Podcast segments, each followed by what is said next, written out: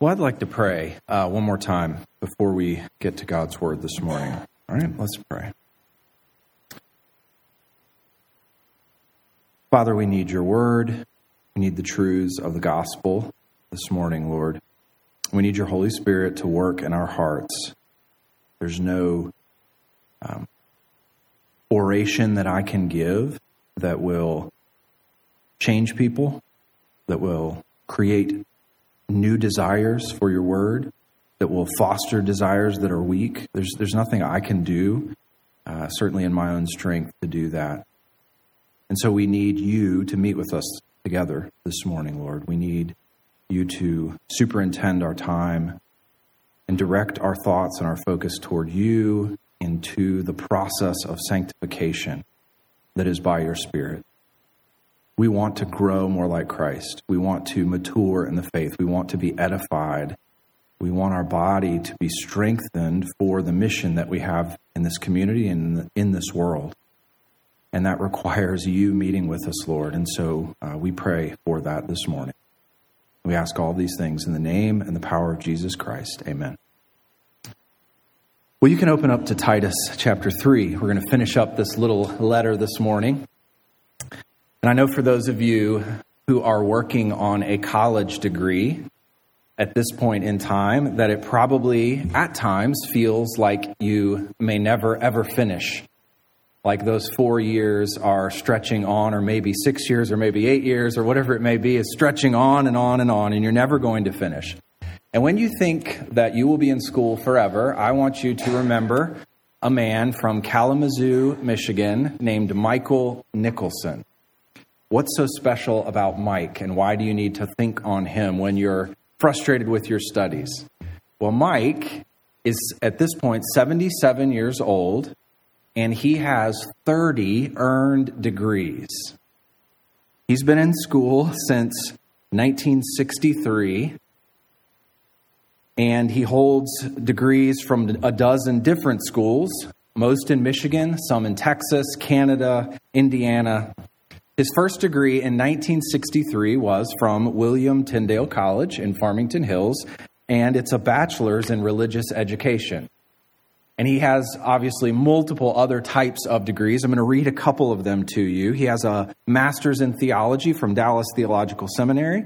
He has a Master of Arts in Classroom Teaching from Eastern Michigan, a Doctor of Education from Western Michigan, an MBA from Western Michigan, a Master of Science in Library Science from Wayne State, a Master's in Health Administration from Grand Valley State, and the list goes on and on and on. And you can find it online if you're curious about this guy's education.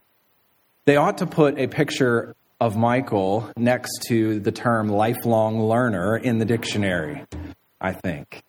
And I was fascinated to read about him and how much he enjoys school. Now, no one in here has the time or the inclination to spend 45 years in school. At least I don't think so. But I do think this term that you see on the screen here is something that is important for every believer. We are to be lifelong learners constantly pursuing understanding of the gospel, constantly pursuing the way that doctrine is explained in this book of Titus, what we've seen of, of God's good work, the good news of the gospel. And we're also to be constantly, consistently making the connection between those doctrinal truths and everyday life and our lifestyle. We can't just stop the moment we get saved and assume we understand the gospel and that's good. It's the simple good news and I've got it. I got saved and now I'm good. No, we have to be lifelong learners who apply these truths to our lives. And that exhortation to be a lifelong learner is exactly the way that Paul ends this letter to Titus in Titus 3, verses 12 to 15. Now, we're going to narrow in this morning on the last command that Paul gives to Titus here, and it's in verse 14. But before we get there, I want to sort of summarize and look at this whole uh, conclusion to the letter. If you remember back in the very beginning of our study in Titus, I talked about the structure of the book of Titus, and there's a there's a greeting at the beginning. Most of Paul's letters are set up this way. There's a greeting, an introduction, and a greeting at the beginning. There's the body of the letter, where he discusses the various themes, and then there's the conclusion to the letter, which is the way it is here in Titus. It's the way it is in a lot of the other ones, uh, uh, the other of Paul's letters. And in the conclusions, he gives personal greetings. Uh, you probably remember reading other of Paul's letters and seeing these various names that are given there. And it's the same thing here in Titus. He gives personal greetings and he concludes the letter. Well, here he does two things. He gives these personal greetings and instructions, and then he sort of brings the theme of the letter back into the forefront and gives Titus one final exhortation to apply the things that he's been taught in this letter. Now, when you look at this conclusion, verses 12 to 15 as a whole, there's something interesting that happens here, and I want to look at this before we get to this uh, exhortation here in verse 14. But when you look at this as a whole, it, maybe it looks like some random instructions or some names that we don't really know exactly who these people are. But what Paul is doing here is he's focused on the broader mission of the church. And Paul is all about wanting that mission to continue to go forward and to be completed. He wants the gospel to go to unbelievers. He wants churches to be strengthened, and he gives specific instructions, practical instructions on how some of that can be fostered. You'll notice here in verse 12, look there. When I send Artemas or Tychicus to you, do your best to come to me at Nicopolis, for I've decided to spend the winter there.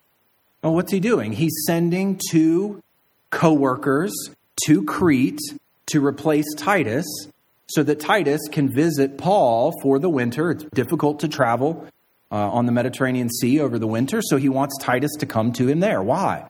Well, he doesn't say explicitly, but chances are it's going to be for coaching and ministry and help and trying to encourage Titus in the work that he's doing on Crete so that when he returns, he can more fully accomplish his mission there. So he wants to spend time with him, and he's going to replace him for that season of ministry. And then also look at verse 13. Do your best to speed Zenas the lawyer and Apollos on their way. See that they lack nothing. These guys are probably the ones who brought this little letter of Titus to Titus on Crete. And he tells Titus, look, anything you need to do to help them on their way, on their mission, I want you to do that and provide for them. And then if you look down at verse 15, he says, All who are with me send greetings to you. Greet those who love us in the faith. Grace be with you all. Obviously, there's a lot of people who are around Paul who are partnered with him in gospel ministry, and they are very interested in what is happening on the island of Crete. And so Paul says they greet you, they're concerned about you, send their love, their concern. We want to send their love and their concern, and we want you to also greet those who know us and love our ministry who are there on Crete. And so you can see in this greeting or in this conclusion to the letter here, there's bringing together all these people who are interested in the mission and saying, this is what we want to happen and we want to accomplish. And as you read these verses, and as you read other verses like them in Pauline letters, don't just skip over them and assume, well, these are just names that I don't really know who they are. But all scripture is profitable, and be encouraged that Paul is passionate about the mission, even in these details in the conclusion to the letter. He's focused on the mission. And right in the midst of this, he gives one final exhortation, and he wants Titus to push forward this theme that he's been giving in the letter for the accomplishment of the mission. I mean, that's really what, what Paul is all about here. Apply the gospel to everyday life, build up believers, and the way that you live in the world is significant. And he wants to encourage Titus with that. He wants him to tighten the connection between doctrine and lifestyle. So look at this command with me in verse 14. This is where we're going to spend our morning and let our people learn to devote themselves to good works, so as to help cases of urgent need and not be unfruitful. I mean, this is the central theme of the letter, right? You're probably tired of hearing me talk about doctrine working itself out in everyday life, devoting yourselves to good works. But that's where he goes back to because that's been the main message of this little letter here. The overwhelming message of this letter. And what I want to do today is I want to try to think practically think of this as an exhortation to all that we've learned and all that we've studied in Titus, but I want to think practically and try to help us understand how we devote ourselves to good works. How does the gospel, how do these doctrinal truths work their way into everyday life and change the way we live, the way we act, and what we love? I want to meditate on that some this morning, all right? So, we're going to see two ways to turn sound doctrine into a lifestyle of good works.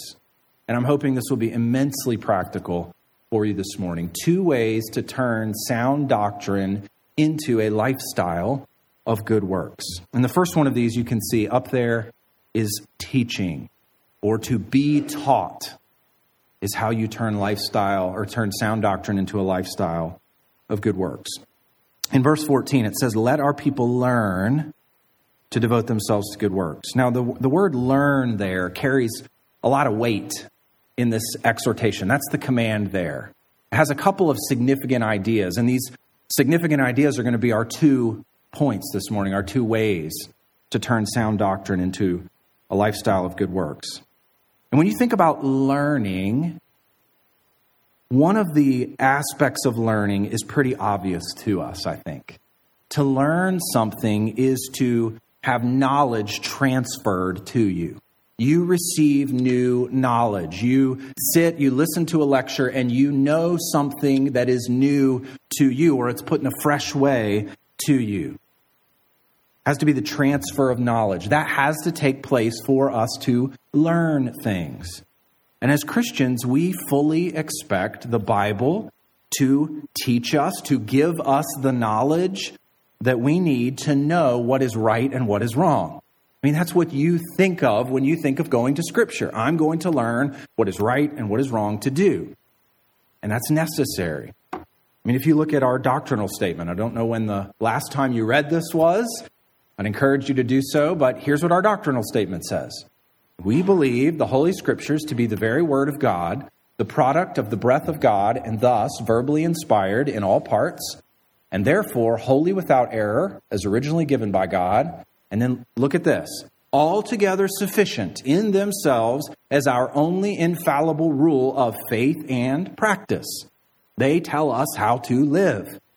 The supreme standard by which all human conduct, there it is again, creeds and opinions should be tried. And you know this to be true of God's word. We expect this. The Bible should teach us how to live. To devote yourselves to good works, to learn to do that, you have to know your Bible. But here's, I think, the challenge for us. How exactly does the Bible teach us to live, to conduct ourselves, to be engaged in good works? How does the Bible teach us to do this? I'm going to phrase this with a little more blunt force for you so that we're understanding the dilemma here. How does a 2,000 year old book teach you what is right and what is wrong? I mean, you probably don't pick up other old books and expect them to instruct you in how to live. So, how does the Bible do this for us? How does it teach us? And you might be sitting there thinking, well, I mean, it's pretty simple. You just read the Bible and you do what it says. Well, it's not always that simple, and I think our lives are evident of that evidence of that. And I think the way the Bible teaches us, instructs us to live, to conduct ourselves, moves beyond simply making a list of commands and doing them or not doing the prohibitions in Scripture. I think it moves beyond that. That's certainly a part of it, and you'll see that. But Scripture instructs us in other ways on how to live. And I think to really get what Paul is saying, to learn to devote yourselves to good works, you have to come to grips with all of the ways that Scripture teaches us to know right from wrong. And I want to give you four this morning, okay? So these four ways that Scripture instructs us and teaches us right from wrong, these are from an ethics book that I read this year uh, by a guy named Richard Hays. Um, just so you know that, I didn't come up with these. Uh, but these four ways I think will shape and will influence your Bible reading and your interaction with God's word. And that's, that's what I want to happen. It'll give it a fuller scope to, to the way you, you study God's word. All right, so the first of these, I'm going to list them. How are we taught to do good works? Obviously, Scripture give us, gives us commands. I mean, there's no doubt about it. Thou shalt not murder. that is a clear command. And so it's important. You and I have to know what does the Bible prohibit? What can we not do? And what does the Bible demand? We have to know those things. We have to be aware of the commands of Scripture. And let me just say this it is not legalistic to recognize the commands of Scripture. It doesn't make you a legalist to go, the Bible says this, therefore it is obligatory on the way I live to obey this command. Not, it doesn't make you a legalist. God prohibits certain actions and attitudes, and He commands others for our good and for His glory. Those two things go together our good and His glory. So the commands are, are valuable, they're, they're sweet, they're delightful to us as we know them and as we seek to obey them. But you can't come to Scripture and think that the only weight that the Bible puts on us ethically is commands. That if you can just list out all the things you should do and all the things you shouldn't do, that will end up meeting the requirement that God has for us ethically or how we're to live. That you'll be able to devote yourself to good works if you can just do that. That doesn't cut it when it comes to Scripture. It's a, it's a thin way to read your Bible, not a thick way to read your Bible. So, the second way the Bible teaches us to do good works is it gives us principles. So you should be alert when you read your Bible for commands, and you should be alert for principles and how those principles shape the way you live.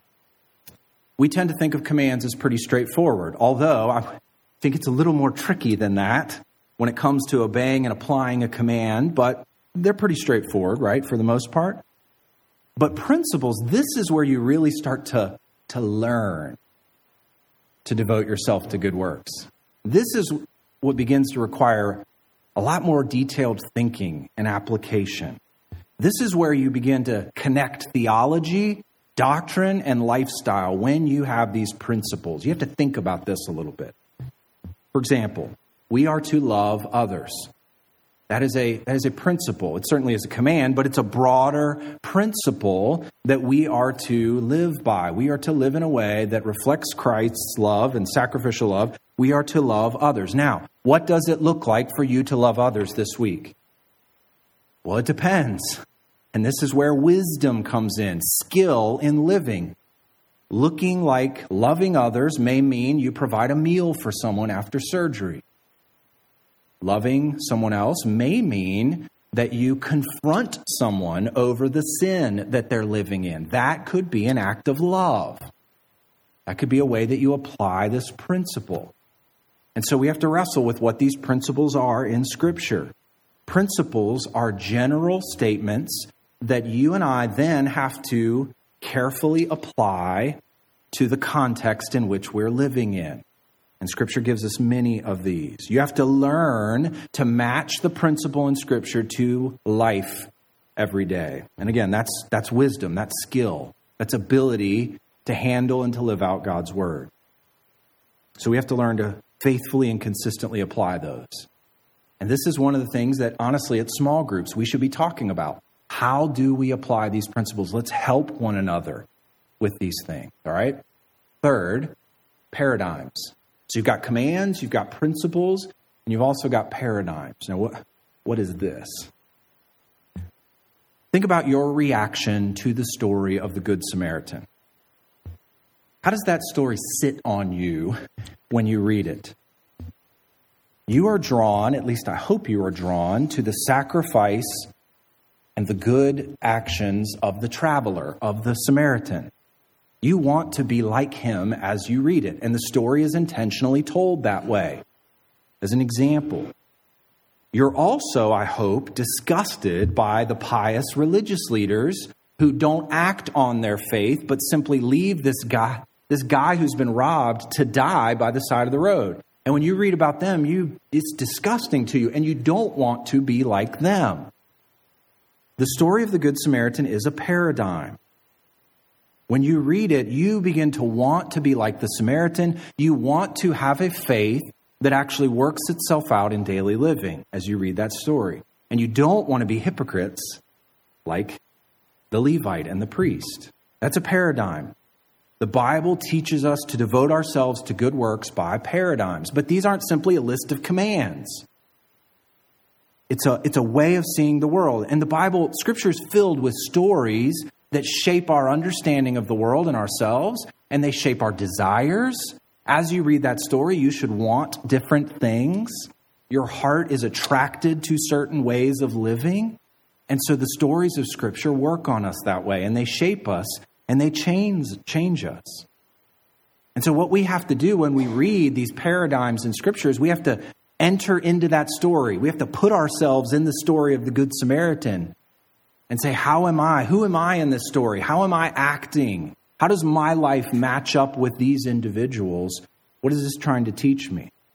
And as we do that, it will change the way we see the world and ourselves and change our desires. So, paradigms are important for learning to devote yourself to good works. And then lastly is a worldview.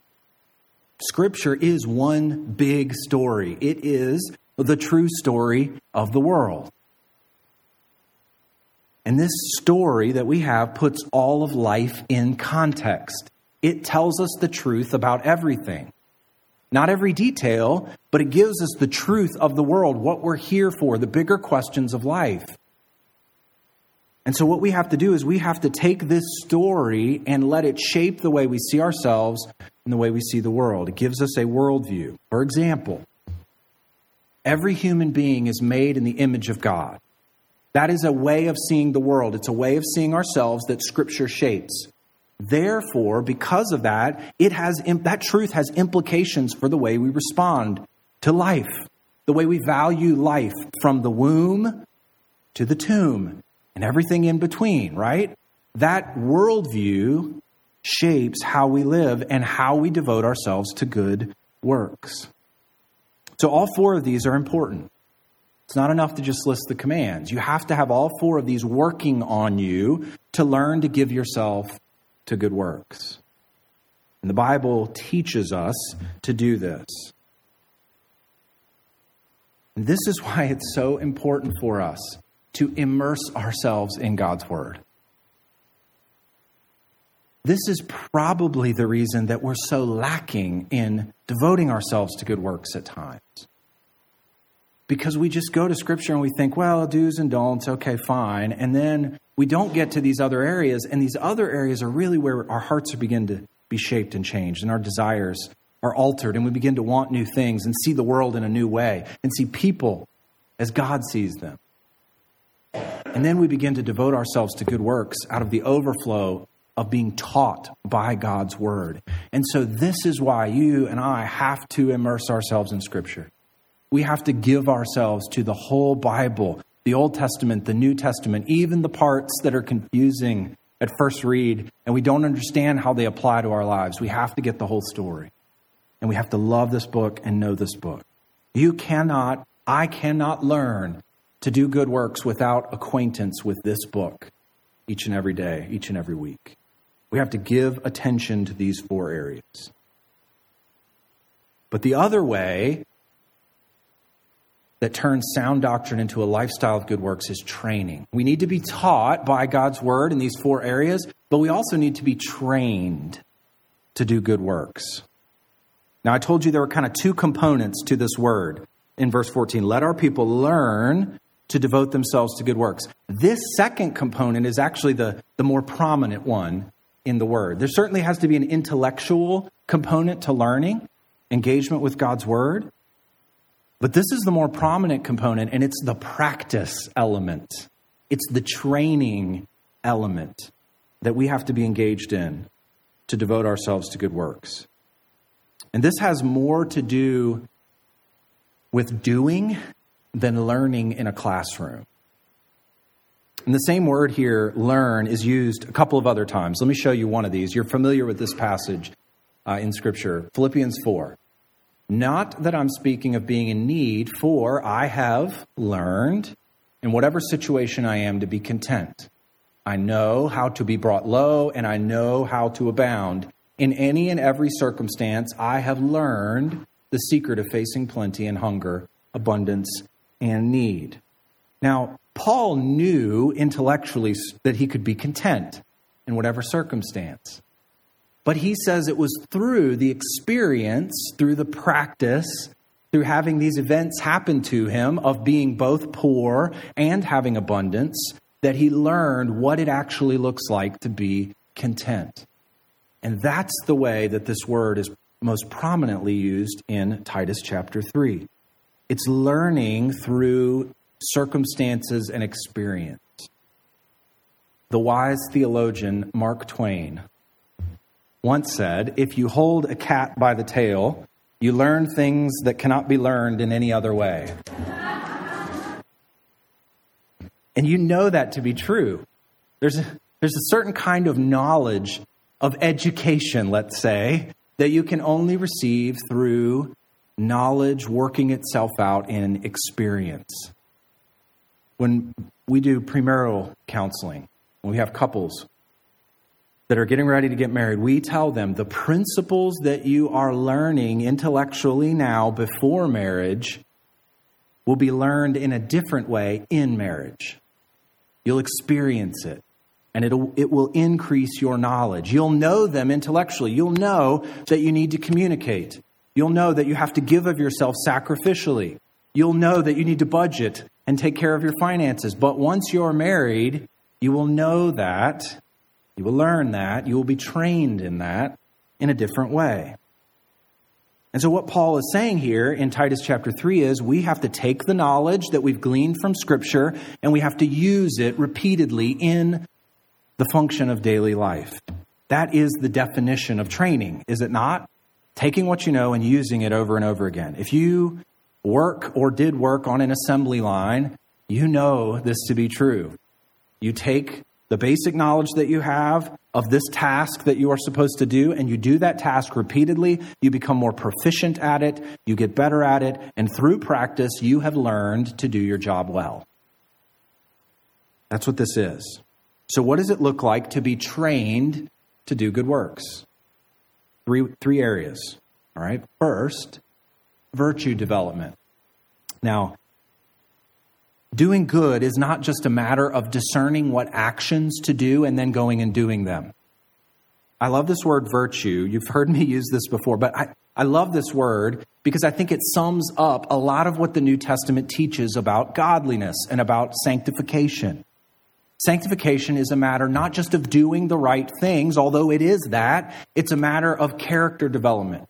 It's a matter of being the right type of person. It's changing who you are at the most fundamental level to be like Jesus Christ. And that's a virtue. That's what's happening. And this is something that you are trained in. You acquire the knowledge and then you practice it. You work it out in daily life. The fruits of the Spirit become settled dispositions. It's a way of being in the world that becomes natural to us over time and over experience through the application of knowledge. I mean, you are to be a gentle person, not just do gentle things. That's what the fruit of the Spirit is to be gentle. You are to be joyful, not just have joy on occasion in certain situations. You see the difference there? It's both. You do have joy on certain occasions, but you have that joy because you have the fruit of the Spirit. It's a disposition, a way of being in the world that you have been trained and has been developed in you. Not a quick fix at all. And when you are trained in virtues, in character development, in Christ likeness, then you will more quickly and naturally and easily perform good works. And that's why Paul says here you have to learn to devote yourself to good works. It's about who you are. I don't know if any of you saw the story, it's probably been a couple weeks now, of the Southwest airline pilot, uh, Tammie Jo Shults. Any of you see this story about her? Only a few people did. Wow. So there's this woman flying a Southwest airline flight, and partway through the flight, I think it was only about 20 minutes into the flight, an engine on the side of the plane blew up blew a hole in the side of the plane, almost sucked one passenger out, ended up killing that passenger, and obviously created quite a bit of panic on the flight and obvious issues with the plane 30, 30 some thousand feet up in the air.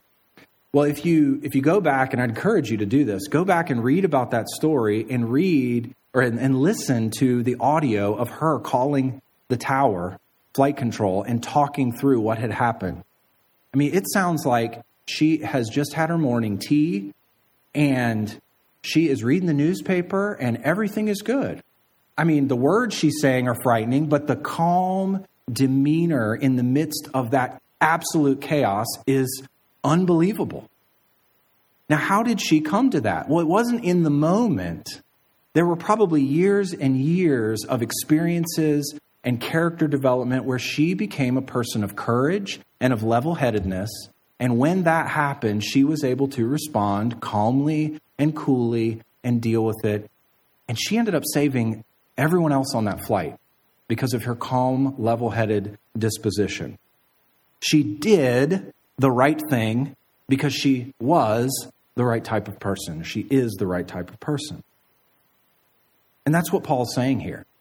Learn to devote yourself to good works. Learn to do the right thing because you are the right type of person. Develop virtue. Now, how do we do that? It's not it's not moral energy trying to do the right thing over and over again. It's the work of the Holy Spirit that trains you and changes you as you interact with God's word and other things that we're going to talk about this morning. But it's the work of the Spirit inside of you that puts on the fruits of the Spirit and these virtues that we're talking about. Now, what else here? I told you three areas virtue development, become the right type of person. How are you trained to do good works? You also are trained in actions. Now, this sounds redundant, doesn't it? Right? Like to be a person who does that which is good, do that which is good. Duh. But Paul says here, look at verse 14 let our people learn to devote themselves to good works. When he says to devote themselves, that word has the idea of, of leading or presiding over this sphere of good works, this area of good works. So I think what he wants people to do is to feel responsible to work out the gospel in daily life, to be responsible for good works. What he wants is people to care, to have an interest in, as if they're in charge of this area. They say, This is my responsibility, and I'm going to act in this way. Every believer should feel personally responsible for good works to be performed in their life, his or her life. Now, when you think about this, it, it's not saying that this afternoon that each one of us has to go out and has to do some massive good work like giving away your car this afternoon. That's not what Paul is arguing for here. The way to feel responsible for good works is to perform the little things you can in your sphere of influence. Start small. Start with the things you know you need to do and act on them. Husbands, how will you treat your wives and your kids? What act of kindness will you do this week to your coworker? Start in your sphere of influence and make it a habit of acting in daily life as you should, and it will become a natural part of life. Actions form you into a new type of person who then practices these things on a regular basis. That Southwest airline pilot, she had practiced, she had done the right thing in small ways over and over again, a thousand little ways, so it became second nature to her. She was ready for the crisis.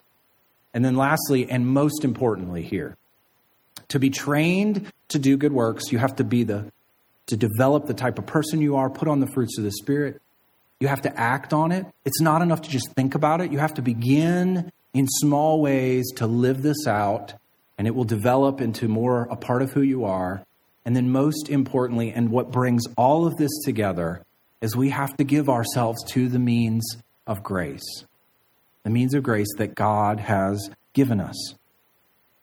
When Paul says, let our people learn to devote themselves to good works here, He's not just talking about good actions that any moral unbeliever can do. That's not what he's looking for. He is looking for spirit empowered, Christ like ways of living. He wants us to live out our status as new creation Christians. So the means of grace are necessary for our character and our actions to be aimed in the right direction. These practices, the means of grace, point us in the right direction and shape us to be the right type of people. So, what do I mean by the means of grace? What are we talking about there? Well, God, in His kindness, has given to us as Christians practices, things we're supposed to do over and over again that will form us into the right type of people who are devoted to good works. When they're engaged in properly, these practices form us into mature disciples. What are they? I mean, you know them. Read your Bible. Read your Bible according to the, the four things I gave you earlier. Read your Bible. Pray. Fellowship with other believers. Attend worship and engage in the singing and the praying and the preaching of God's word. These are means of grace. They're very simple things that God has given us to do. And when we practice these in the, the right way, over time, imperceptibly, slowly, they shape us and form us into certain kinds of people. Now, there's a little bit of a misunderstanding of means of grace sometimes. And you may not articulate this misunderstanding, but a lot of us fall into this trap. All right? Why we call them means of grace. These are not means of grace because by doing them, you and I earn God's favor. God does not appreciate us more because we read our Bibles and pray and attend worship. We call these means of grace because as you and I participate in these things that God has given us, these practices that He has given us, as we participate in them, you, you and I know and experience God's grace more and more. You don't earn it, you experience it. You're more aware of it, and you're able to delight in God's grace and favor toward us. And man, we we twist these things, don't we? We make them ways of earning God's favor. We think that if we show up to church that God will like us more. Or we feel guilty if we don't read our Bible for a couple of days and we think we've got to get back into God's good graces. So I'm going to read for an extra 30 minutes today so God will appreciate and like me more. But that's a complete misunderstanding of the means of grace the more you read your Bible in humility and with a desire to learn, the more you will experience the reality of God's grace. You will be more aware of it. You don't earn your spouse's favor by reading the love letter that they wrote to you. You experience their favor and their affection by reading over and over again the love letter that they wrote to you. And that's the way the means of grace work coming to church on Sunday should be an opportunity for us to open ourselves up and experience God's grace. Not come in feeling guilty because I've had a rough week, I've sinned a little too much this week, and now I got to try to, to get God to like me again. It's not how it works. When we show up to church on Sunday, we do not strong arm God into showing favor to us. But when you show up with humility and a desire to learn, you position yourself to see his love letter, to open his love letter, and to bask in the glory of his love. That's what we're doing here on Sunday mornings. And if that's the right understanding of the means of grace, then I wonder why we don't participate in them more than we do. It should be an absolute joy for me to open God's Word, His love letter, and read about this God who has gone to such great lengths to redeem us and to save us from our sin. And I read about it not so he'll love me more, but so I know his love more and I experience it more. And when you and I habitually give ourselves to these means of grace, we are trained to devote ourselves to good works. That's how this takes place. That's how we are changed. That's how we're mature disciples who look like Jesus Christ. And that's what Paul wants here. Look back at verse 14. Notice what he says at the end. Let our people learn to devote themselves to good works so as to help cases of urgent need. And then look at this last little phrase and not be unfruitful. Let's be lifelong learners who turn into lifelong fruit producers. God delights in us producing fruit for His honor and His glory. And so let's learn to connect doctrine and life through teaching and through training so that we will be lifelong fruit producers. It's wonderful that that guy went to school, Michael, for 30 degrees over a period of 45 years. But how much better if you're able to use the knowledge that you gain from that education and to impact other people? How much better for us as Christians if we're going full tilt to know God's word and understand his word, and then we're trained by our practices to work that out in daily life and to help others and sacrificially serve others with the gospel. We want to stand before the throne one day and hear, Well done, good and faithful servant. You produced much fruit in good works for God's glory and for your good. A fitting conclusion to this letter. It pulls everything together. And this is, this is my desire for us. This is my desire for me, for you. We want to be a people who learn to give ourselves to good works for God's glory and our good. Let's pray.